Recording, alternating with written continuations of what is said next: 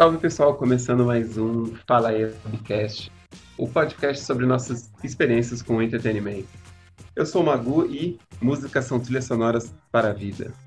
Aí, eu sou o Luau e eu tô entre o hip hop e o hardcore a vida toda, mano. Tamo junto. Muito bom, é isso. O assunto de hoje é músicas, nossas músicas favoritas, né? Dando continuidade ao primeiro episódio que foi sobre filmes favoritos. Na teoria, tudo ia ser tudo. Filme, música e jogo no mesmo episódio, só que só a parte de filme deu uma hora. Muito assunto, Ai. muito conteúdo. Aí a gente esticou para mais dois episódios. E é isso, vamos tentar aqui ser o mais breve que eu fui fazer. São um, três tópicos pequenininho e já tem uma lista aqui, É uma bíblia de música. Vai lá, Magu. certo? Eu ouvi a Vamos música. Desculpa, cara, Oi, perdão, perdão, pode falar. Vou falar, vou falar. Não, eu ia te perguntar, você ouvia muito música quando você era criança, cara? Você curtia ouvir música? Cara, mano, eu nem. Não, hoje, parando pra pensar, eu nem sei porque eu ouvia tanto. Eu, eu era meio, meio bitolado. Vamos dar uns recadinhos rápido. Sigam nas redes sociais, Twitter, Instagram e o Facebook barra Fala aí Lab. Também temos Discord, aqueles links do Discord é maluco, então vai estar na descrição desse podcast, seja na Twitch, no YouTube ou nas plataformas de podcast. E sim, ao mesmo tempo a gente grava ele ao vivo, então a gente grava na twitch.tv barra Fala e depois a gente posta no YouTube. Então, se você está ouvindo só o áudio, pesquisa na Twitch e no YouTube que também tem lá, caso esteja mais prático para você, enfim. E é isso, né? E também você pode seguir nas redes sociais o Luan, Luau e eu, Real Magu. Certo? aí. Fora o podcast, a gente faz gameplay e tenta fazer um de segunda e sexta, mas tá sendo quase todo dia na Twitch. Quase todo dia. Por enquanto, todo dia pra garantir que, que vai pra frente. Sim.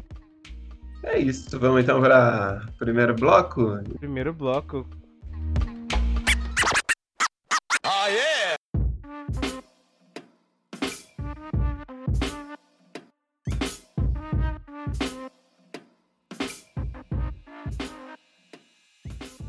fala- Álbum. álbuns polêmicos, álbuns aí.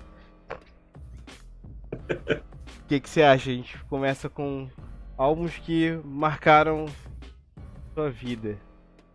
Primeiro, assim, É. que vem na cabeça. Cara, então. Putz, cara, vida. Eu sempre fico nessa de que. Ah, mas é difícil, é, mano. porque sempre tem muita coisa, né, cara? A gente É. acaba ouvindo muita coisa, e muita coisa realmente marca. Mas o que que. Cara, é. Mas um assim que, Então, sei lá, que abriu sua mente, que, que fez você olhar para as coisas de forma diferente. Ou olhar pra É, si mesmo, né? Porque tem, tem muita coisa de música que faz se descobrir mais de você mesmo. É isso. é, mano, eu tenho esse problema de mudança. Eu acho que eu, eu acho que eu mudo as coisas muito. Você vê que no de filme eu falo que durante um tempo, eu, pra mim, era Romeu tem que morrer o melhor filme, depois foi Matrix, depois Scarface. Mas eu acho que também Scarface, queira ou não, já faz uns 10 anos, né, que eu já via. Não, mais de 10 anos que eu vi a primeira vez, e até hoje pra mim é marcante. Tem uns álbuns que. Poxa, cara. É, eu- eu- era bom falar as menções honrosas antes de falar o definitivo, De né? início, de início, é, eu eu vou deixar o definitivo por último então, mano. Beleza. É, o marcante, um marcante assim, que até hoje quando eu penso, eu vou deixar por último. Mas vamos falar da infância ali, tipo, acho que pra mim, até herdando um pouco do meu pai, assim, da minha mãe Uhum. acho que nem tanto, mas o, o- eu tinha dois CDs do Michael Jackson em casa que meu pai falava que era meu, mas era, era meio dele, né? Era- ele, ele, ele, que, ele que curte, não que ele curtia, acho que ele era a evolução do que ele curtia, né? Ele curtia tipo James Brown, aí qual a evolução? É o Michael Jackson, né? Então tinha o Michael Jackson, o, tri, o Thriller e o Bad, mano, esse CD. Nossa, ele deve ter feito furo, porque era direto. Era rasgando o disco, mano. Que isso. direto. Nossa, e sem falar dos clipes, então, né? Eu tinha medo. Ai, você tinha medo do Michael Tinha, Jackson? tinha medo do Michael Jackson, cara. eu não Cara, gostava. do- dele ou do, do Thriller? Ah, não, do thriller, no caso. Tinha medo. Ah, tá. Não gostava É, do- de ver, não assistia por nada. Eu tinha um álbum trilha. Eu não assisti o clipe sozinho, mas, mano, eu lembro que assim, que era a coisa de terror que eu não tinha medo, sabe? Mano, tipo, né? nossa, velho, na minha infância eu era tinha muito medo de coisas de terror. Tanto que eu muitas coisas de terror eu fui só rever, tipo, com uns 15 anos. Não rever, né? Fui ver a primeira vez uns 15 anos pra frente, porque eu, eu não, sabe, não era cagado né, com essas coisas. e o Michael Jackson não, acho que era por causa da dancinha, né? Eu tinha um pouco de agonia daquela cena que ele vira, tá ligado? Que a mulher tá olhando todos os zumbis. Sim, mas essa é cena que era o problema, mano. Real, essa cena não era o problema. Mas continua, cara, prossiga. Quando ele vira, era meio chocante. E o final, que tipo assim, não, tá tudo bem. Aí ele olhava pra câmera assim, ah, aí o cara. Não tá tudo Mas, bem. Mas assim, eu acho que a dança. É, não tá tudo bem. Ele deixava caricato, então, tipo assim, eu tava pulando na frente da TV dançando igual, velho. Mano, sei lá. Eu não lembro de muita coisa antes dos 5 anos de idade, assim. 5 aos 8 anos de idade, era eu dançando Michael Jackson, era todo dia, velho. Isso que era magro. Mas assim, trazendo até dali, tipo, acho que. Eu, sabe, tipo, ainda jovem, eu, os meus tios estavam escutando muito Racionais, então eu comecei já a escutar Racionais ali no, no CD do, do Sobrevivendo no Inferno, uhum. ele, ele eu tinha uns 9 anos quando ele saiu. Então, pensa, e, e, eu escutando os negócios com 9 anos. Então, os álbuns do Racionais dali pra frente também marcou muito, muito. A galera de Sampa tem, tem Racionais como, jovem. como hino, né? Agora, Desculpa, cara, tá, acho que travou de É verdade, pra você não deve ser tanto. Agora que me caiu a ficha, né? Não é, não é, não é. Quando você falou de Racionais, eu, logo lembrei. Pra gente aqui, é, eu fui pegar pra ouvir Racionais, tipo, já próximo da, da, da, adolescência já, sabe? Foi outro rolê. Porque assim, não teve esse lance de criação. Então até a música chegar na gente, porque só chegava pelos nossos pais, pelos nossos tios.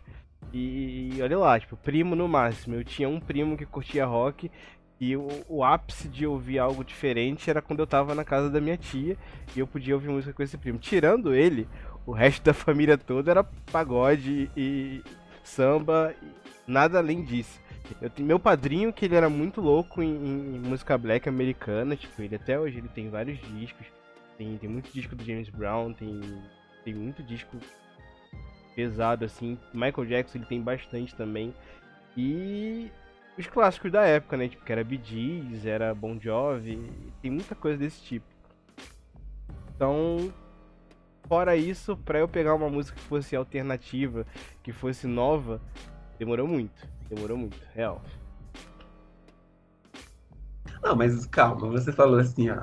Próximo, eu, eu fui ouvir Racionais, já era próximo da adolescência, era o quê? 12 anos? Ah, eu por tinha aí. 9. Por aí, por aí. Não, por aí. Ah, eu tinha. Ah, mas é três. É, verdade, que aí é quando você, tipo, tá dando, tá dando um rolê de escola e tem aquele amiguinho que, que, que, tem um CD e tal. Esse tipo de coisa. Eu fiz aula de skate também, tipo, eu fiz, eu fiz, aula de skate quando eu tinha uns 13, 12, 13 anos. Aí os professores, eles eram mais jovens, né? Tipo, a galera mais jovem. E eles botavam pra trocar esses sons, tá ligado? Tipo, nas aulas. Tocava Racionais, tocava, tipo, DMN, NV Bill, tipo, vários bagulhos assim. Então, Aí eu fui acostumando. Fui tomando, tipo, conhecimento do que era o rap, do que era o hip hop. Mas antes disso, cara, é... não tinha muito acesso não. Não chegava até mim porque não. Eu tava muito focado em jogar videogame. É, esse era o rolê. Não, eu entendi, eu entendi. Eu, eu, entendi. Porque eu, no começo eu entendi, eu falei, ah, mas eu pensei errado. Eu falei, ah, mas foi igual, mas não foi, porque esse, esse seu impacto que você tá falando da rua, aí eu tive com o rock, na verdade. Quando eu fui pra rua, aí eu conheci uns rock. E na verdade, meus tios, eu falei, né, tipo, assim, tipo assim, eu quis dizer, meus tios todos estavam escutando, porque o, aquele CD começou a bater forte em todo lugar. Uhum. Então, meus, os, meus tios, principalmente do lado do meu pai, do lado da minha mãe mais afastado, uhum. eles são muito ecléticos, tá ligado? Eclético no sentido assim, de que meu pai, ele é. Meu pai é o eclético, na verdade. Aí eu tenho um outro tio que ele é mais do reggae, entendeu? Aí eu tenho um outro tio que é mais do rock. Aí tem um outro que é mais do soul, entendeu? Sim, sim. O, quem, quem passa pegando CD de todos eles era meu pai, que ele escutava tudo, né? Passava. Aí por isso que eu sou assim também. Ah, aí, aí, mas aí eu acho que eu falei isso no sentido de que todos eles parou de escutar o que escutava pra escutar Racionais, tá ligado? Aí que é o bizarro. E é tipo assim, claro que tinha meus primos também, que são mais velhos que eu, que, que acho que é, era o, o caminho, né, de você ouvir o que seu tio tá uhum. ouvindo, era através dos primos mais velhos, mais ou menos, né? Eles eram intermediários. Mas o. O. Eu me perdi no que eu tava falando, porque eu falei de impacto. É, de, o, é que todos eles parou. E também. Ah, isso que eu lembrei. Eu ia falar assim, de que todos eles parou de escutar o clássico para escutar algo novo, tá ligado? Eu lembro de a primeira vez de entender um, um disco de rap foi na casa do, do meu tio, que ele tinha um, um disco do Rum MC, tá ligado? Uhum. E eu não, entendi, não consegui ler o que era. Eu falei, não entendi que artista é esse. Mas eu entendi que isso é rap, tá ligado? E aí, e assim, era 95, 96, e aí do nada eles param pra algo do, daquele ano. Aí que, que, entendeu? Tipo assim, eles estão. É, é, é, meio confuso a, a, a, juventude de hoje falar isso, porque eles estão vendo música nova do Travis Scott dentro do Fortnite.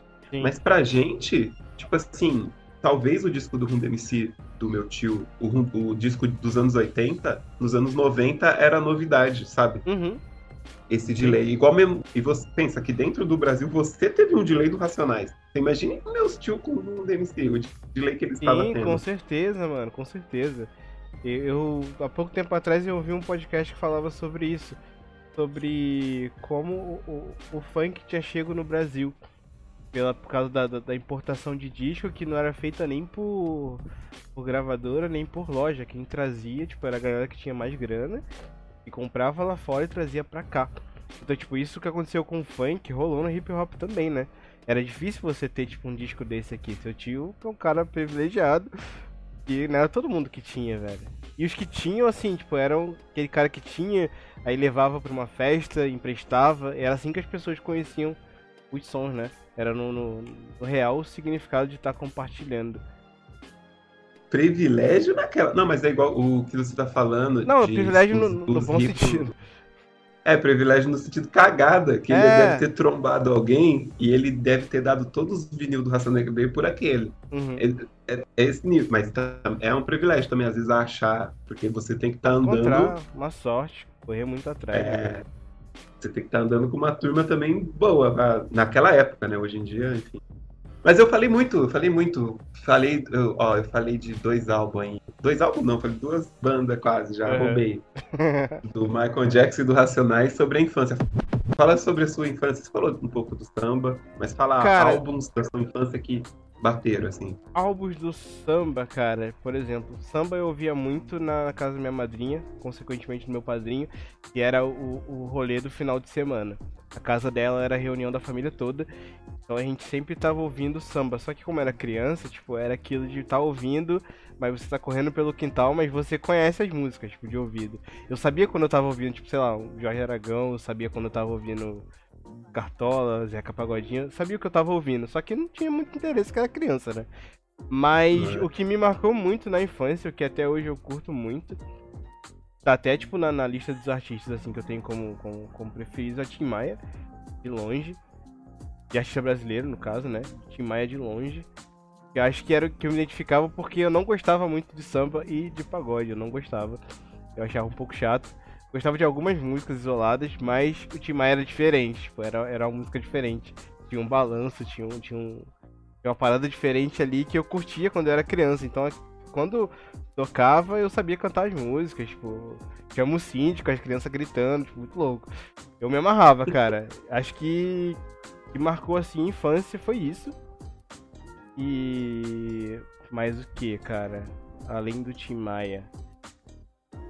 Não consigo citar outra coisa, cara. Não consigo citar outra coisa. É pouca lembrança dessa época. Na maior, a maior parte, assim, samba minha mãe curtia. Minha mãe tinha, tinha, tinha as manias dela de ouvir Fábio Júnior dentro de casa e eu odiava o Fábio Júnior.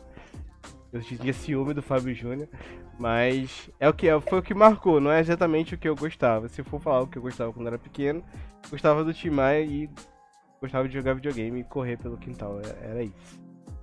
Não, mas calma, ó. Então, nesse, nesse também teve vários, várias coisas que eu falo, meu pai é eclético, então.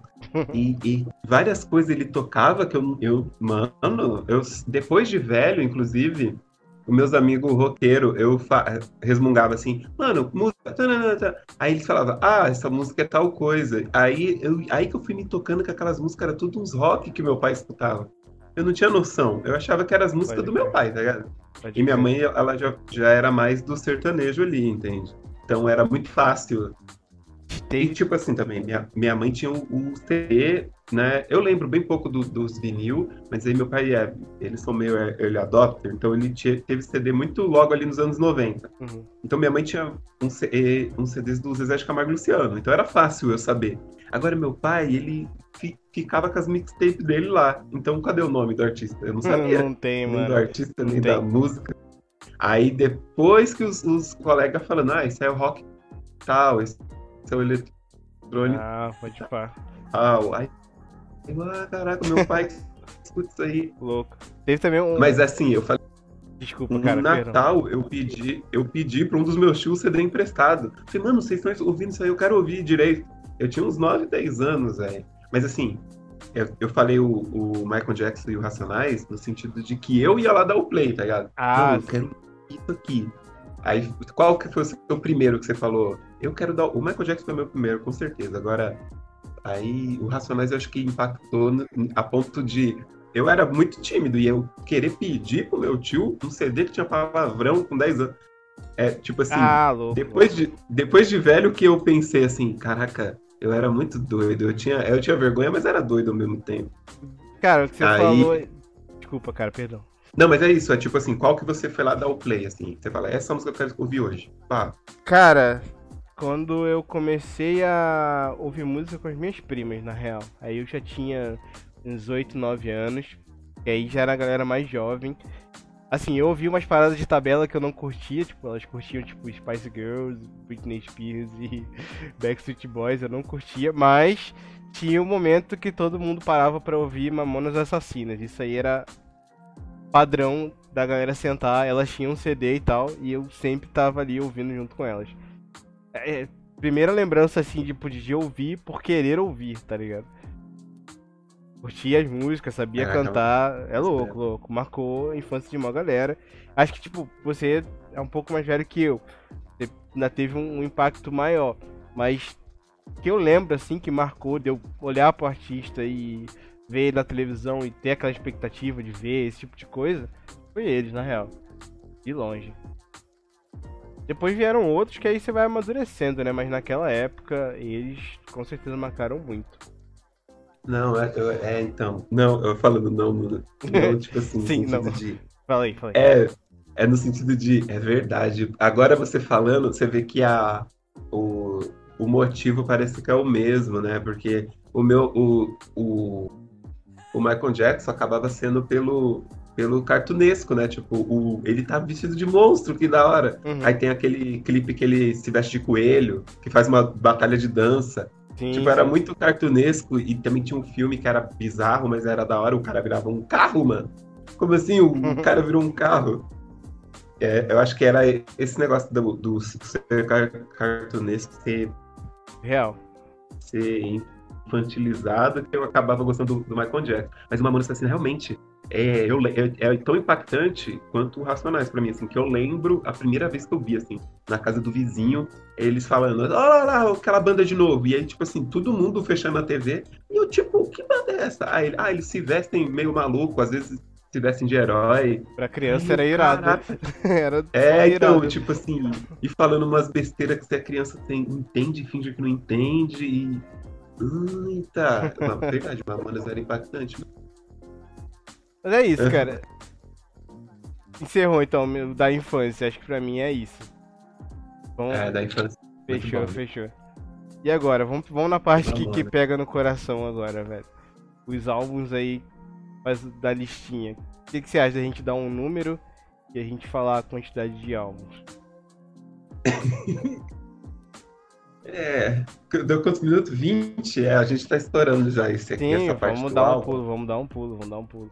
Fala, fala os álbuns Não. aí que você lembra. Fala uns 5, Não, uns 6. É. é, eu tenho três anotados fala, aqui. Fala, fala atual também, acho que é legal falar atual também. É, então eu tenho três. Ah, tá, tem um mais atual. Eu tenho três aqui, mas do... dois é de 10 anos atrás e um é de mais anos atrás ainda, mas que marcou. Mas eu tenho... lembro, tem outros aqui em mente. O Magnetic Man, que é um trio de DJ, que é o Benga, o Scream. Eu sei que Benga é o nome zoado, mas é o nome do DJ. Scream e o Artwork. Eles. O, o Scream e o Benga, inclusive, eles são meio que o criador do dubstep e eles juntou com esse artwork que ele era mais o cara que fazia masterização, tá ligado? Uhum. E aí fizeram esse projeto que chama Magnetic Man. E aí esse álbum, mano, é impecável, assim. Você dá um play e você escuta o álbum inteiro. Mas assim, pra quem gosta de eletrônica, né? Enfim, mas tem, tipo, tem participação, tipo, do John Legend nesse álbum. Então, dá, dá pra ir de outro jeito. Esse álbum é impecável, assim, é de sei lá, 2009, 2010, e eu escuto hoje ainda você dá play na, na primeira, você fala, tá bom, se eu não lembrar que é boa, eu pulo. Aí você não pula mais, quando ah, olha, acabou o álbum. Arrepia, tá arrepia. É muito bom. Sei como é que é. Ah, já vai é falando, já, já desenrola os álbuns todos logo, mas sem, sem devagar muito, já sai jogando. É, devaguei muito. Só pra ah, gente entender, só pra gente entender o que você gosta, o que você não gosta. É isso, por aí vai. É, então, tem o da Fever Ray, eu sei que esse, esse álbum, ele quase é o meu Hunters, porque é aquele negócio que eu tenho medo um pouco de algumas coisas assim, mas ele é do, da mulher que era do The Knife. The Knife é ela e o irmão dela, e ela fez um álbum sozinho, e o uhum. álbum que tem o mesmo nome é também impecável, também você dá play na primeira, mas assim, a música consegue jogar ela dentro de uma, de uma bandeja, de uma de um pacote, assim. Que tipo de música é essa? Não dá para definir. Mas é muito boa, música alternativa bizarro. Eu acho um dos melhores álbuns. E, o, e um que mais novo, o BK Castelos e Ruínas, é até difícil de falar, tem que escutar, eu acho um dos melhores. O do Amiri, eu até esqueci o nome do álbum agora. Do Amiri Nacional, é muito bom também. Eu esqueci o nome do álbum. Depois eu ponho na descrição. Beleza, beleza. E, o, e um e um que marcou do, da vida, assim, que, sei lá, não é da vida, acaba nem sendo pessoal, mas pelo o que o álbum representava. Uhum. É o, o Marcha Fúnebre prossegue do Facção, né?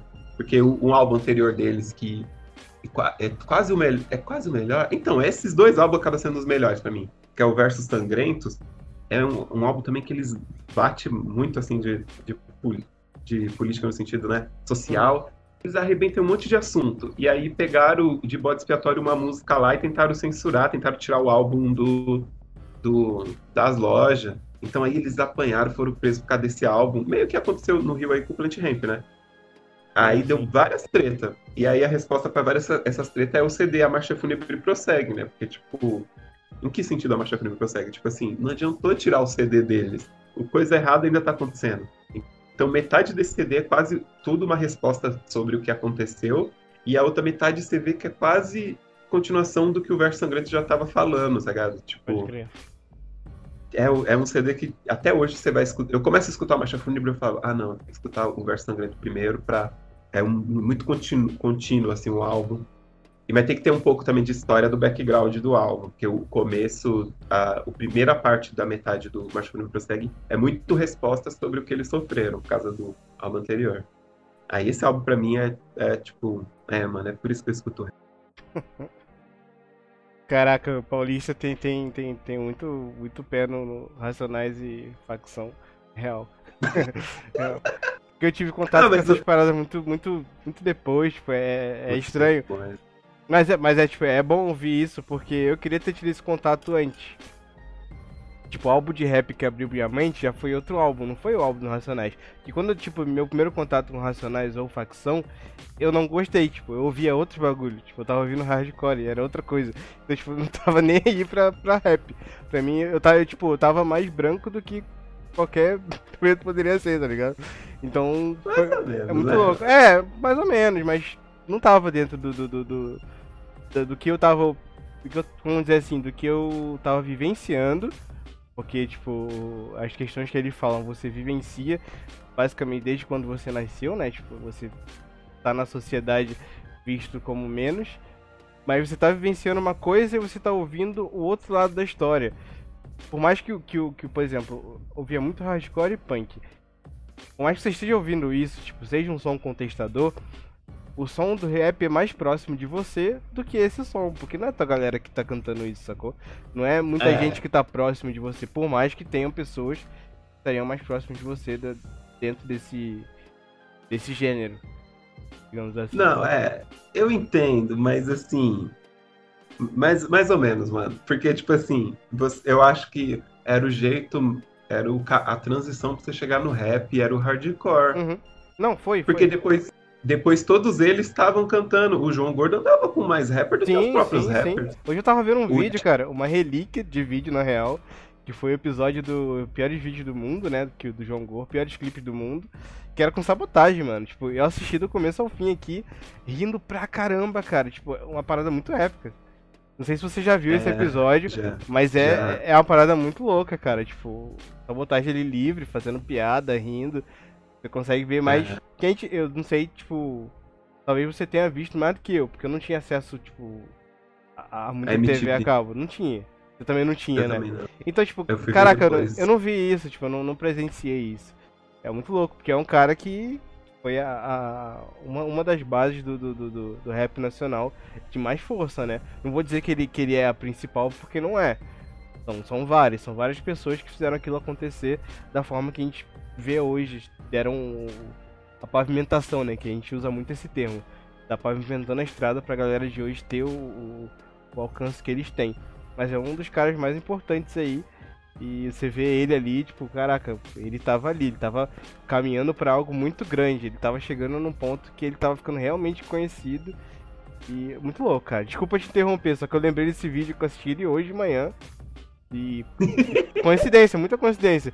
De, de, de, de, de ter essa, essa conexão com o assunto, mano. É, é muito irado, muito irado esse episódio. E ele também falou da, da participação dele no Invasor. Não sei se você assistiu o filme Invasor. Não assisti ainda. velho. Cara, Não assiste, é um filmão, assiste, é um filmão. Não vou dar nem spoiler, mas é muito irado. E é isso, só, só, só queria falar isso mesmo, desculpa, perdão. Não, não, acho que eu nem, eu nem- você não me interrompeu, não. Acho que tava na, na tua Tava na minha falar, vez. Mas, mas é legal você falar o sabotagem, que ele era um pouco disruptivo do rap, né? Porque, que nem eu tô dizendo, várias pessoas no background andava com o roqueiro com outra turma, Sim. mas na mídia eles não apareciam, né? A mídia não, tinha juntava as abuso. pessoas, né, na real. Não juntava, e o João Gordo acho que tinha essa liberdade na MTV, e ainda assim alguns não ia. O próprio Facção, ele foi, ele foi, tipo assim, meio que por causa do, da, da- dos censuras do Verso Sangrentos, e, e foi de um jeito que eles ganharam, porque assim, eles foram no- na Rede TV, se eu não me engano, e Uhum. não tiveram o direito de falar, ficaram só batendo neles. Aí eles já se arrependeram de ir pra mídia. Aí o João Gordo chamou. Nesse, nesse, nesse programa aí. É até famoso os trechos dele, né? Tipo, que ele só fica, tipo, olhando pro cara e não deixam eles falar nada, tipo. Eu tô ligado. É, eles, eles põem um monte de policial falando uns negócios nada a ver, aí põe uns policial falando que não, não tem preconceito. Tem e o policial fazendo rap. rap. eu tô ligado. É muito confuso esse programa, velho. Cara, muito confuso, É muito uma confuso. vergonha alheia confuso. bizarra, velho. A cara do, do, do, do- do Eduardo é, é, E é a tipo cara assim, do cidadão brasileiro, tipo, de negação. fala aí, fala aí. é, tipo, dá pra ver o arrependimento no olhar deles, né? E aí eles, rece- eles receberam um, tipo, um direito de palavra lá na MTV, só que ao mesmo tempo dá pra ver que as, as perguntas do João Gordo não é muito dele, sabe? Você Acaba "Mano, limitando, né, cara? Tipo, censurando sei se o cara que coisas. você gostou. É, eu acho que a MTV falou, você tem que trazer eles, mas tem que fazer essas perguntas aqui. E aí eles podem responder do jeito deles. Eu, ó, não sei se foi isso, mas dá a entender isso. Uhum. Aí eu, eu achava até meio estranho, mas eu achava estranho esse episódio, mas eu falava, mas eles tiveram o direito de responder, pelo menos. Aquele episódio, Uhum. o- no caso da MTV, foi muito bom.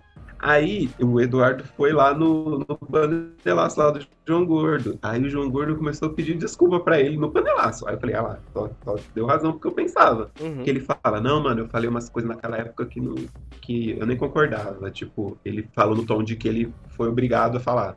Uhum. Mas enfim. E o. E, enfim. Mas, mano, é, é assim.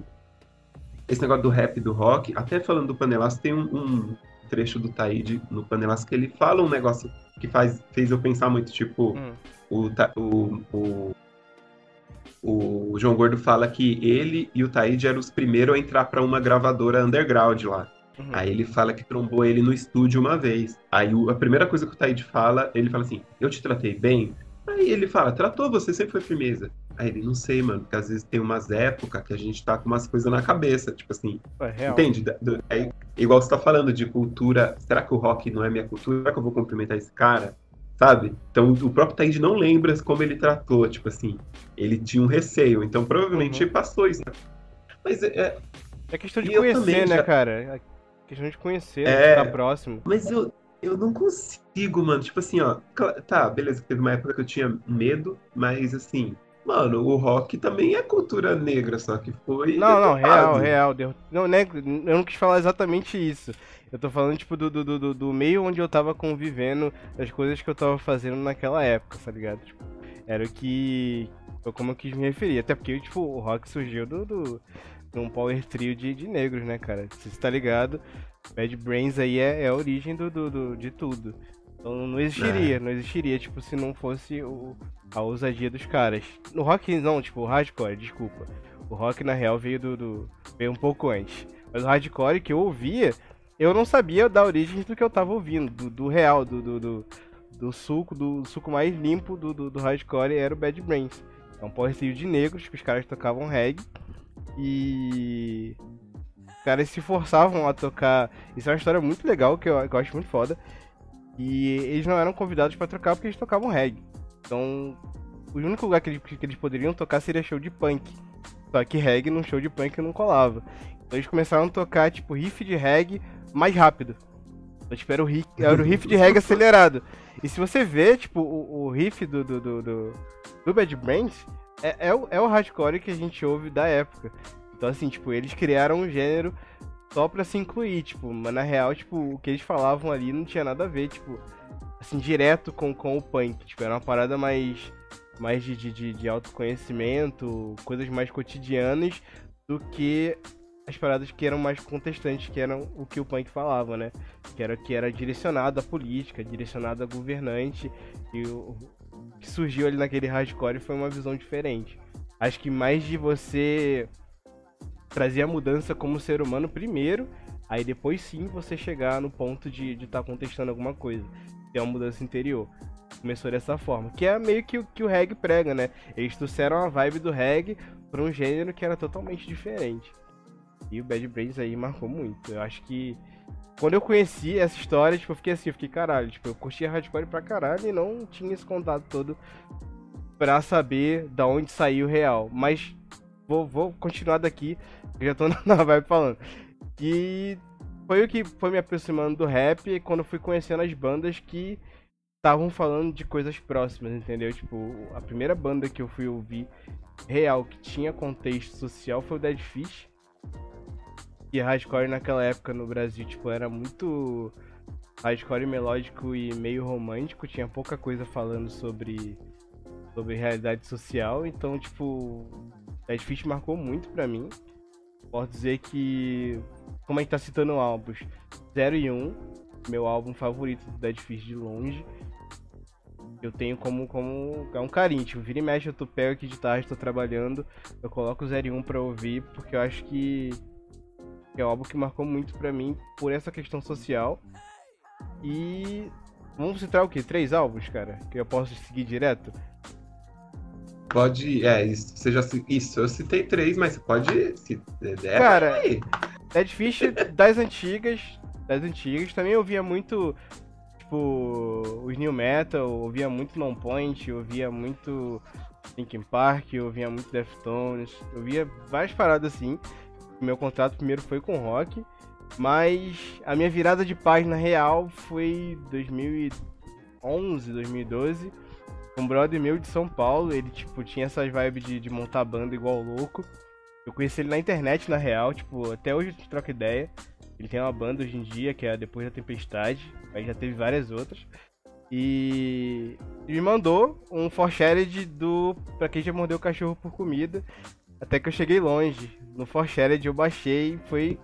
Aquilo ali foi uma virada de página pra mim, cara. Virada de página real.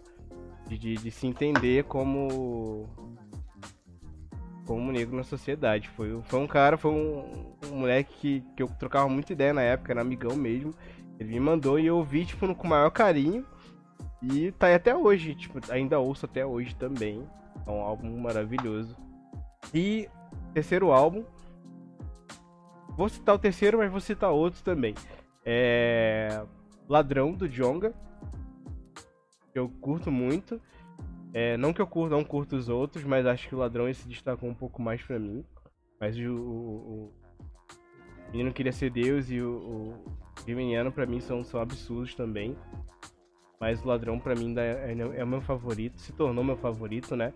E uma parada que eu não ouvia, que eu comecei a ouvir, comecei a ouvir esse ano, no início do ano, pra falar a real, foi Nação Zumbi, cara. Tipo, eu não tinha contato com Nação Zumbi, nenhum. Nenhum, não, não tinha noção do que era Mangue Beat. Os caras criaram um gênero, né? Desenvolveram um gênero. Uma parada totalmente fora do, do, do, dos padrões do que rolava naquela época e eu não tinha contato nenhum. Comecei a ouvir esse ano e viciei, real. Vira e mexe eu tô ouvindo Nação Zumbi direto aqui. E também, no caso do álbum, da Lama ao Caos. E para fechar, outra parada alternativona que eu tô ouvindo agora, que é Baiana System, que é Afrobeat. É. E eu tô curtindo pra caramba também, muito viciado em Baiana System. E eu botei até o álbum aqui, eu anotei, que é o Futuro Não Demora. É um álbum lindo demais, assim. Esse já é tipo do, do, dos álbuns que eu ouço para ficar tranquilão, pra trabalhar numa boa, pra dar uma baixada no estresse, e dar uma, dar uma curtida. Acho que é isso, cara. Tem outros aqui, tipo, que eu curto pra caralho. Por exemplo, Tyler The Creator, tem, citei o Wolf aqui. Tem o Vince Staples, Summertime. Uh, Licença Poética do Kamal, que pra mim é absurdo pra caramba. E botei também Menores Atos, que é o Animalia, Menores Atos daqui do Rio, que é hardcore melódico também. E é isso. Acho que tem mais, tem muitos outros, mas esses são os que estão destacando assim na, na, minha mente ultimamente, que eu tô divagando. Faz uma listinha aí, cara, cita os seus, pra gente não se estender mais, que a gente tem que pular pro Mas se quiser falar alguma é, coisa do que eu falei, tá suave, cara. Também?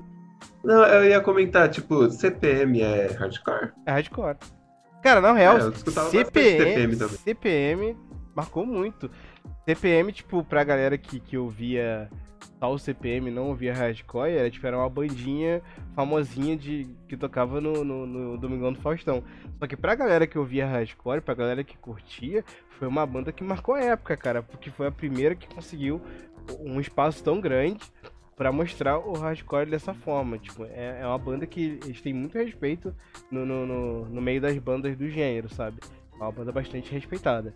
Tanto que tipo, tem clipes dele que tem participações assim, da galera que é muito mais antiga, e tem admiração, que cola junto.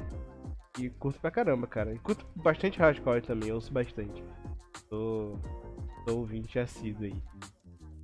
A CPM eu ouvi bastante, mas por isso que eu perguntei, tipo, é, quando você falou do melódico, você tava falando hardcore, é Dead Fish. Eu falei, é verdade, eu nunca ouvi Dead Fish. Eu fico pensando mais em, em gringo quando fala hardcore. Só até você falou, no Brasil, melódico. Eu falei, é verdade, né? O CPM é, é hardcore. E depois eles ficaram com aquela onda meio de ska, né? Porque um CDs eu, deles.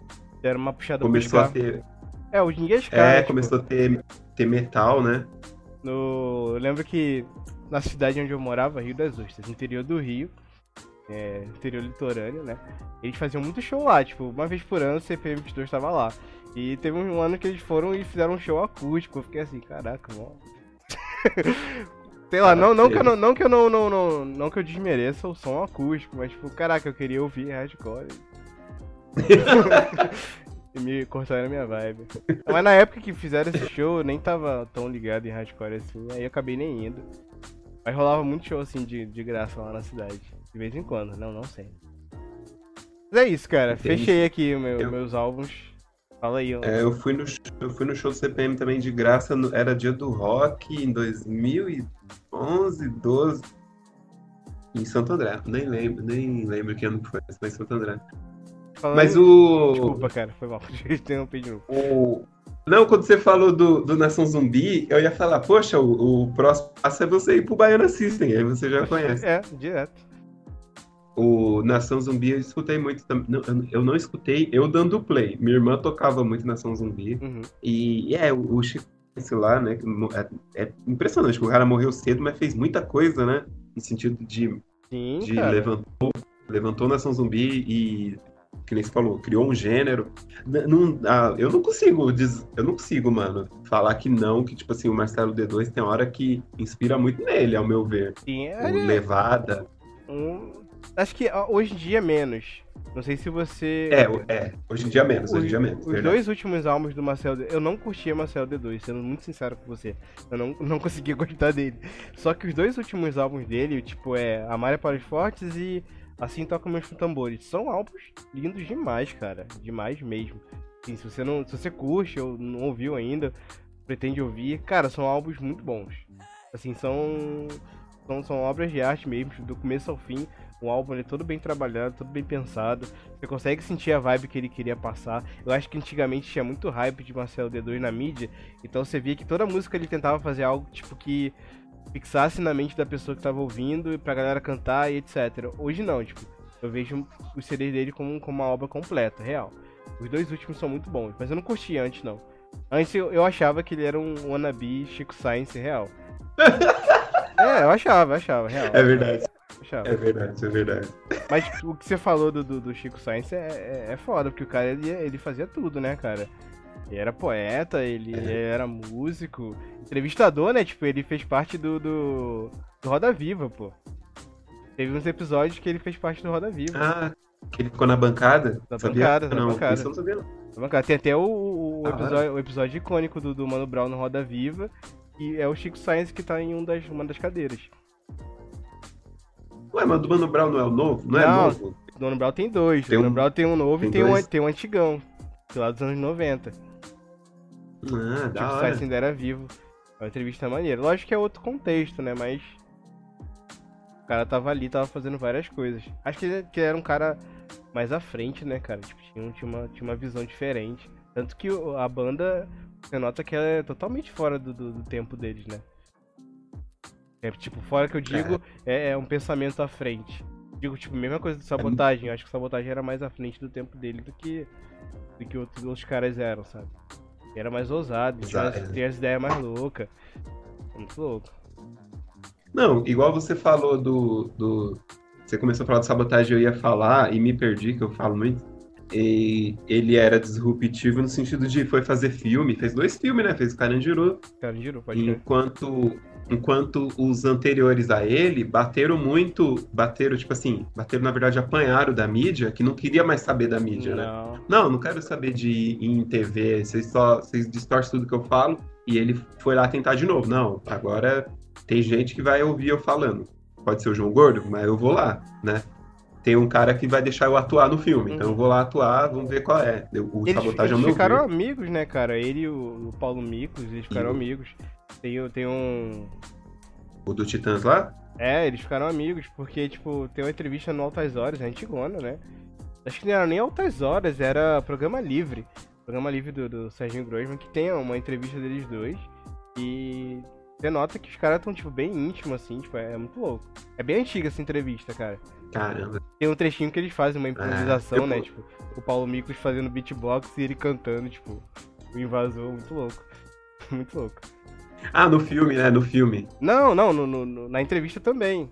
Pro... Ao vivo, no programa, também. com a plateia, o Paulo Micos fazendo beatbox, mano. Muito louco, muito louco. Isso eu não vi, não.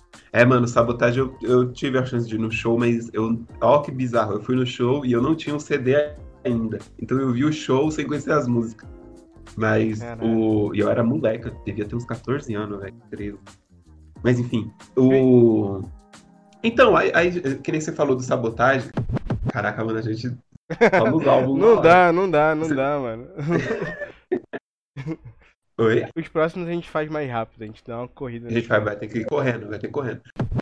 Os, o... Quando eu comecei a falar, mano, quando eu era muito novo, eu escutava muita música, né? Eu, eu falei no começo do podcast. E uhum. não, nem sei como, que eu era meio maluco. Mas eu acho que música é o que eu escuto o tempo todo, tá ligado? Das, das três mídias aí. Tipo assim, jogo parece que é o que eu mais jogo, mas acho que é o que eu menos jogo. Tipo Sim. assim, se eu, tô, se eu tô jogando um GTA, você fala que sai um filme, eu paro e vou ver o filme. Tá, não, peraí, deixa eu ver se e aí, música é, é o, o, tempo todo. Se um jogo, eu tô jogando um jogo e eu vejo que a música dele é muito repetitiva, eu já paro e ponho minhas músicas. Eu vou jogando ele e escutando minhas músicas. Ah, eu se também eu vou faço na isso, padaria, mas... se eu vou na padaria, já pego o foninho. É, não dá, não dá, é não dá. Muito, é muito, É muito vício, velho. Viver sem música não, não dá, não mano.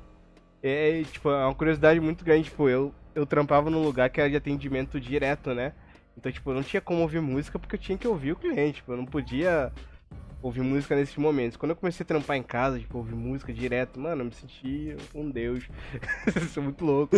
É muito louco, mudou minha vida, sério, mudou minha vida, cara, mudou minha vida. Porque, tipo assim, é, Trabalhar com o lance de, de, de, de, ouvir música no dia a dia era, era a hora do almoço, que eu ouvia, tipo, ouvia música comendo, e o busão de ir e voltar, cara. Era isso. É, é isso. Ir e voltar e eu sei lá, tô em casa jogando alguma coisa, tô ouvindo música. E... Mas no trampo mesmo não ouvia. Quando eu comecei a trampar em casa agora, mano, tipo, eu ouço de tudo. E paro, assisto o clipe quando lança e. É, essa vibe é, é, é, muito melhor do que qualquer outra coisa. É você poder ouvir música quando você quer ouvir, mano. É muito bom. Música, música é essencial, cara. Você tava falando de show, cara, mano. Vibe de show é uma parada muito louca, né? É, eu tive a oportunidade eu muito feliz por ter tido essa oportunidade. Eu consegui ir num show do Amarelo, cara, esse ano. Eu fui no show do Amarelo, o primeiro show depois do, do, do da, da estreia, né, que ele fez no, no, teatro aí. Ele fez um show, um único show, foi aqui em Niterói. Aí eu fui junto com Letícia. E cara, que experiência. Eu ia colocar o amarelo na lista, só que eu não coloquei porque eu ia falar do amarelo no final. Mas, cara, que experiência, mano. Assim, quando ele voltar a fazer shows, ele vai estar tá fazendo amarelo ainda, acredito eu. Vá assistir o amarelo, porque, caraca, mano. É, é indescritível. Eu já tinha ido no show do MC. Calma. Fala aí, desculpa. Você ia pôr no final do que? Do cast ou do, da, é... do bloco álbum? Do bloco artista, no caso, que eu ia falar do Emicida, mas ah, aí eu tá. tô, tô, me, tá. tô me adiantando. tô me adiantando. Foi mal, eu que, eu que puxei o spoiler, foi mal. ah, já foi, já foi. Mas, cara, foi uma experiência muito louca, muito louca. De, de você rir, de você chorar real. Tipo, eu me emocionei pra caramba. Eu já tinha ido no show do Emicida no ano retrasado. Esse show do Emicida foi esse ano. Ano retrasado eu fui no show dele, que era um. meio que um pocket show, que era Emicida Rael e Rashid. Aí foi um showzão, foi maneiro, mas caraca, esse segundo, mano, foi uma porrada no peito assim que eu tô sentindo até hoje, Mago, sem zoeira. Muito louco, muito louco. E. Espero que eu consiga ainda, ainda ver, tipo, ele se apresentando com o amarelo. Foi, foi muito irado. Foi um privilégio, um privilégio muito louco, porque foi no começo, né, do, do, do, da pandemia, e a gente tava com medo de ir, mano, de chegar lá, o, o num teatro que tem aqui, um teatro que ele é tamanho mediano, ele é pequeno na real. A gente ficou com medo de ir, tá muito lotado, só que tipo, tinha, tinha, uma, tinha uma galera, só que a gente já notava que as pessoas não estavam querendo entrar nos lugares mais, tipo, já tinha menos gente do que deveria ter num show do Emicida. Então foi tranquilo, mas assim, experiência louca, cara, que experiência louca. É engraçado. Eu, é engraçado. Eu, uma vez, não sei que minha irmã falou alguma coisa assim de problema por causa que meu sobrinho queria sair e não podia. E eu falei, mas isso é normal, isso aí vai marcar ele. Quando ele for velho, ele vai contar história. Mano, vivi uma pandemia, foi tenso, né? Uhum. E aí, você contando, eu lembrei que no evento que eu fui da Fast Shop, também também tava no, no pré-pandemia e tava sinistro, porque, tipo, eles mandavam e-mail falando assim, ó, oh, chega cedo porque pode encher, né? Aí chegou lá, tava cheio, né? Hum. Como eu disse, assim, era um evento de LOL mas ao mesmo tempo não deu problema, tipo, que eles falou que podia ter problema de não poder entrar, assim, lotasse de um nível lá que não, podia, não poderia entrar. Okay. E não lotou, tipo assim, mano, se você olhar hoje, você fala, mano, aqui em pré-pandemia aquilo lá não podia estar tá acontecendo. Não. Mas... não, foi quando? Tu lembra? Pré, né? Tu lembra o mês? Foi em março, mas foi no começo de março, ah, não no final, porque o março foi o mês da virada, né?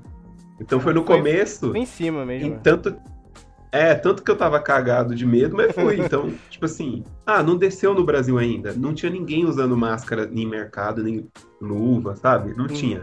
Mas assim, o, o bizarro é, é, tipo assim, marcante, assim, que tem uma foto, depois eu te mando, que eu tô jogando lá o ROG Phone Free Fire com as crianças, uhum. e aí você vê em cima da mesa um pote de álcool em gel, então já, os caras já estavam se armando, tá ligado? É muito engraçado essa foto. Tipo, Meu assim, Deus! É é o pré-pandemia. Ah, quem tiver mano. cismado, é, quem tiver cismado já passa um álcool a cada. Eles estavam passando álcool no celular a cada rodada lá. Pense, todo mundo. Então era pré, mas não tinha nada no Brasil de, de acontecendo. Então só estavam já pre, prevendo. Teve, teve, um caso, na real, né? Tipo, foi um caso único. Que foi de um, de um, de um. Foi aqui no Rio, se pá, não lembro se foi aqui ou se foi aí. Foi de um senhor que tinha voltado do. Acho que da, da, da França, não lembro de onde que ele voltou, que ele foi curtir o carnaval e não sabe nem se tá vivo hoje, mas. mas foi isso, tipo, ele pegou a. a, a doença, né? É, tipo, parece... Ele contraiu o vírus, mas foi no carnaval. Cara, e pior de tudo, cara, um comentário aleatório. o carnaval foi uma loucura, mano. Tinha muita gente. É. Algo sem mentira. Teve um dia, foi um domingo. A gente tava aqui em casa, a gente passou o carnaval na casa dos meus pais, lá no interior, em Rio das Ostras. A gente voltou, a gente tava aqui em casa descansando, sentado na cama. A gente começou a ouvir um barulho. Assim, a gente tava. Vira e mexe, a gente vai na janela, olha, a gente fica de frente pra, pra avenida, né? A avenida tá, tipo, totalmente vazia. A gente foi pra cama descansar. A gente começou a ouvir um barulho. Mano, quando a gente voltou na janela, a avenida tava coberta de gente. Você não conseguia ver o chão, mano. Você não conseguia ver o chão e um trio elétrico passando no meio. Eu, caraca, que porra é essa? Tipo, a gente dormindo. Mano, muito louco, cara, muito louco. Eu pensando assim, cara, o que deve ter rolado de vírus pulando de, de um e outro ali dentro? É, mano. Muito louco, o muito Brasil louco. é mais forte que parece, mano. Porque, É isso. não, não que não morreu. Morreu gente pra caramba, mas dado as aglomerações que a gente é acostumado a fazer, né? É, é. Aquilo ali, carnaval ano que vem, tá adiado, né? Tá dizendo que vai chegar em, em julho. O carnaval vai ser transferido pra julho. Se Tomara for adie acontecer, se for acontecer. Ah, por mim não faz diferença, eu não curto carnaval. Então... Não é que eu não curto, tipo, eu não, Não. vou. Eu não vou, tipo, eu não, não frequento muito. Vou. É, eu acho legal, mas eu não consigo ir também. Eu tenho um problema de. Então, numa dessas eu perdi um show do Baiana System em São Paulo, que era no meio de um carnaval. Já perdi show de chiptune, que era no meio do carnaval, é, porque eu começo a fechar o olho. Ah, não quero nem olhar. Aí tava lá, no show lá no meio. Esse show que você Mas perdeu o. do, do Baiana System é um amigo meu que ele tá morando em Sampa, né? Tipo, ele é amigo meu daqui, de infância. Aí. Foi meio retrasado, a gente recebeu a visita dele, da namorada dele. Aí ela colou nesse show aí, aí eu senti mal inveja. Fiquei cheio de inveja. Porque, tipo assim, eu não conhecia ninguém que curtia Baiana System, então não tinha, tipo, amigos pra curtir. Aí tem um amigo meu que ele mora aqui em Niterói também, que ele também é de lá do onde a gente morava, ele faz facu aqui. Aí eu, trocando ideia com ele, eu descobri que ele também curte. Eu falei, caramba, tenho um amigo que curte Baiana System.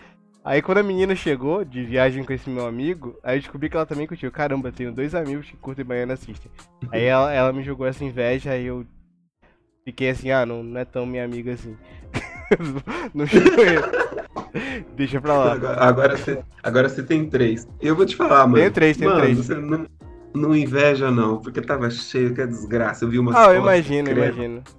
Ah, mas mais Não. pela, pela vibe, eu queria pela vibe. Eu ainda quero ir no show deles pela, pela vibe. Eles estão fazendo Não, discotecagem aqui na Twitch, tá ligado, né? Eu vi uns, eu vi uns coisas, é. Qualquer dia assiste, vale a tá pena. sendo É massa, é massa. Eu... Não, assim, então, eles, é, o Baiana System me dá vontade de correr atrás de um trio elétrico quando eu escuto a música dele. Eu falo, caraca, eu queria estar atrás de um trio elétrico escutando essa música. Mas quando você vê. Ai, pô, ah, mano, me Na prática é diferente, Mago. na prática é diferente. Não, é. Não, então, isso que é o bizarro, porque escutando dá vontade de estar. Não, na multidão, pulando com aquelas máscaras, que da hora. Aí quando eu vi a foto, eu falei, não, o cara tá lá longe, ninguém chegou perto daqui. Não, não foi da hora, não. O de Chiptune foi, eu vi as fotos, foi da hora. Foi mais equilibrado. Tá. Mas enfim, eu falando muito, falei muito. O... Quer dizer, você também, ainda bem que você falou bastante de show. Eu, eu fiquei falando de algo como se não houvesse amanhã. Mano, ó, eu, eu tava pensando, a gente devia ter um programa tipo Biscoito ou Bolacha, né? Aí você já falou da música que é muito diferente, né? Eu acho que todo episódio nosso vai ser Biscoito ou Bolacha, né? Vai, vai, sem querendo ou não, porque é, que é uma visão diferentona. Tanto de, de, de, de, de- lugar, né? De localidade, quanto de idade. Mas é bom, cara, porque gera discussão. Eu Acho que isso é, É. é, é um É, ponto ser que a gente explorado. aprende, né? É. Eu, falo, eu fui falar do Racionais meio no óbvio, e aí, não, tipo, não é normal, né? E é engraçado que o Estado é encostado, né, mano? Uhum. Como pode, velho? O bagulho tá encostado e é diferente. Você imagina, eu- vai falar com alguém da Bahia. Mano, Aí já é outra, Enfim. outra coisa. Futuramente aí vamos ter um novo membro baiano aí pra gente gerar mais discussão. Procura-se Procura o baiano. Pô, mano, não. Tá, desculpa, não posso fazer esse tipo de piada. Mas o povo baiano. Enfim. Não, Vamos... um do sul de, um do sul de boa também, um né? Não, ah, e é. também eu pego um do Nordeste pra equilibrar, beleza, acabou. A ideia não é chamar o, o, o Hitler, né? A ideia é chamar o Firmeza. Ótimo. Aí ele conta, imagina, o impacto que teve o Racionais pra ele deve ser muito pior. Até muito, porque, tipo, mas... o Sul tem cena, né, cara? Tipo, de. de, de... Galera, tipo, de, de, de, movimento de rap, lá tem, né? É, o, o, tem. o, o Zudzilla é de lá, né, cara? Ele é sulista. Quem? Zudzilla. Você não conhece? Não conheço. Ah, ele Tá, tá mais novo agora, né? Tipo, tá, tá aparecendo mais, mas ele tem um trabalho de um tempinho. Aí ele tá fazendo junto com, com o Niak, cara. O GNA que ele tá fazendo um projeto junto com ele. Já tem um CD lançado. Se não me engano, acho que ele vai lançar um outro CD, só que tem um. Tem uma atmosfera aí que ele tá criando antes de lançar o CD. Mas o Dizilla é um, é um rapper a ser ouvido. Se você curte aí na, mais, mais voltado pro lado do, do, do MC do que pro, pro lado do, dos rappers mais atuais, mas ainda assim é um, é um rap atual, tipo, mais novo, mais recente, é maneiro, é legal pra caramba. Tem umas referências de filme e tal, tipo, de, de histórica, de arte. Muito maneiro, cara, muito maneiro. Ele tem um EP que é Faça a Coisa Certa, né? Tipo, que ele faz referência ao, ao Spike Lee. Ah, vou ver, vou ver, vou escutar. O. Mano, ainda voltando no biscoito à bolacha, tipo assim, você acha que é, é precário o show de rap aí? Aqui não, não, não foi isso que eu quis dizer, não. não, não, não, não tô dizendo que foi isso que você quis dizer, mas tipo assim, que. Não, beleza que o show do, do, do MC da no teatro, acho que foi uma parada única, mas eu acho que não deve ser muito difícil você ter outro show dele por aqui. Hum, não. Aí não. você falou num tom de, de sorte. De ah, que... não, eu tô falando, hum. tipo, da, da nossa situação atual, tipo, da quarentena, da pandemia. Que acho que tão cedo a gente vai ter um show dele. Tipo, o MC dele tá se contendo real. Ele não tá fazendo show, tipo, ele tá fazendo só live. É isso que eu, eu falei é. nesse sentido. Porque tem, cara, tem. Eu já perdi dois shows do Emicida. Eu fui em dois, mas já perdi dois nesse, nesse tempo que eu tô morando aqui no, na capital, velho. Perdi show pra caramba. E sem contar outra galera, tipo, já teve dois shows do Jonga que eu perdi também, perdi show da FBC, tudo por, por trabalho e por preguiça e estudo, mas queria ter, queria ter colado. E quando você morava no interior era mais difícil? Muito era, mais, era muito cara. É porque, tipo, são três horas e meia de lá pra cá. É louco. Ah, é interior mesmo. aí tu, tu, tu, tem que bancar a passagem de ida e volta. Aí você, tipo, você gasta, sei lá, 60, 60 reais de só a ida, aí 120 na volta, mais o ingresso, aí se você soltar aqui no centro do Rio, o show for distante, aí você tem que pegar um busão pro lugar onde é o show, aí fica puxado, cara. Aí a gente lá, a gente ficava totalmente limitado a, a, ao que tinha na região. Teve uma época que, que eu participei de, de organização de evento de, de rock lá na região, junto com os amigos da, da, da época, a galera que andava junto. Porque lá não tinha, lá tinha muito pouco. Então, tipo assim, quando tinha, era a região era, era Rio das Ostras, Macaé, São Pedro da Aldeia, Cabo Frio, Barra de São João, é tudo ali muito perto, né? Então, quando tinha um evento legal, sei lá, tinha, tinha o Na Colina, tinha, que era do. O organizador era o Alan, Alan na Espinha. Ele era tatuador e tinha o Na Espinha Tatu. Aí ele organizava evento lá na colina, tipo, que era, é real, era uma colina, era uma casinha isolada numa colina tinha um evento lá e a gente fazia maior rolê para chegar no evento lá. Então tinha difícil pra gente chegar no rolê desse. Tipo, sei lá, duas horas de viagem, nem sempre tinha carro pra ir. Quando tinha era um amigo que pegava o carro emprestado com o pai, que levava uma galera no mesmo carro. louco, louco. Aí quando tinha Macaé era a mesma coisa, aí a gente se juntou, fazia vaquinha, tipo, fechava, tipo, parceria com dono de bar, dono de casa de show, para liberar um espaço, um dia que pudesse, pra gente poder fazer o evento lá. Aí convidava as bandas da região mesmo. A galera, tipo, pelo, pelo underground, pela aquela união em si, tipo, cobrava dinheiro da passagem ou gasolina pra galera conseguir se deslocar até lá. E era assim que rolava. Era muito difícil ter evento, assim, tipo, eu tava mais na parte do, do hardcore, a galera do rock, mas o rap era a mesma coisa, tipo, era muito pouco. Hoje em dia já tem uma organizaçãozinha melhor. Hoje lá na cidade tem o tem roda cultural, já funciona de uma forma mais organizada. Tem a galera que movimenta, mas antigamente, quando eu era adolescente, por exemplo, era muito pouco. Você contava no dedo, tipo, quantos eventos tinham por ano. Era tipo isso. Não era, não era essa frequência tanto. Enquanto aqui no Rio, o bicho tava comendo solto. Tipo, tinha roda cultural em tudo que é canto, tinha show em tudo que é canto. Ah, tava muito mais à frente do, do que a gente tinha lá, né? Era isso. Era precário mesmo. Quando eu falo que era precário lá, lá era precário. Aqui no Rio não. Aqui no Rio sempre foi de boa. Entendi. É porque. É, não, tá certo. Porque assim, ó, no, no, em São Paulo tem a treta de, do ABC, tem gente que trata como se fosse interior, mas não é, né? Porque o ABC fica tipo entre a Zona Leste e a Zona Sul. Aí, aí a gente tinha muito show ali no ABC, tá ligado? Uhum. Eu era de Mauá, assim, em Mauá, eu cresci. Então não é distante. Então quando você falava do seu interior, eu pensava, será que não é um ABC lá? Só que aí não. é tipo Sumaré aqui, né? É tipo Campinas aqui. Aqui, Campinas é longe mesmo. Quem tá em Campinas não sei como tá as cenas. De... Não vai dar olhinho no lugar, mano. não. Só se tiver com muita vontade. É, é enquanto a gente de Mauá, ó, se a gente pegasse o trem, que é um trem que vai até, tipo, a primeira linha de metrô, é 40 hum. minutos esse trem. Então é meio rápido, né? Aí mais 10 minutos você tá na Paulista. É meio rápido, né? É, é mais rápido. O ABC, o ABC é distante mais rápido. E o ABC também teve muita coisa de, de punk também, né? Você, você deve manjar aí. A cena do ABC São Paulo, punk e rap era pesado. Mas enfim, o. Vamos pro. Caraca, vamos pular, vamos esse... pular. Vamos... Eu achei que o de música ia ser rápido. Ah, o filme eu botei três, cara, só pra resumir.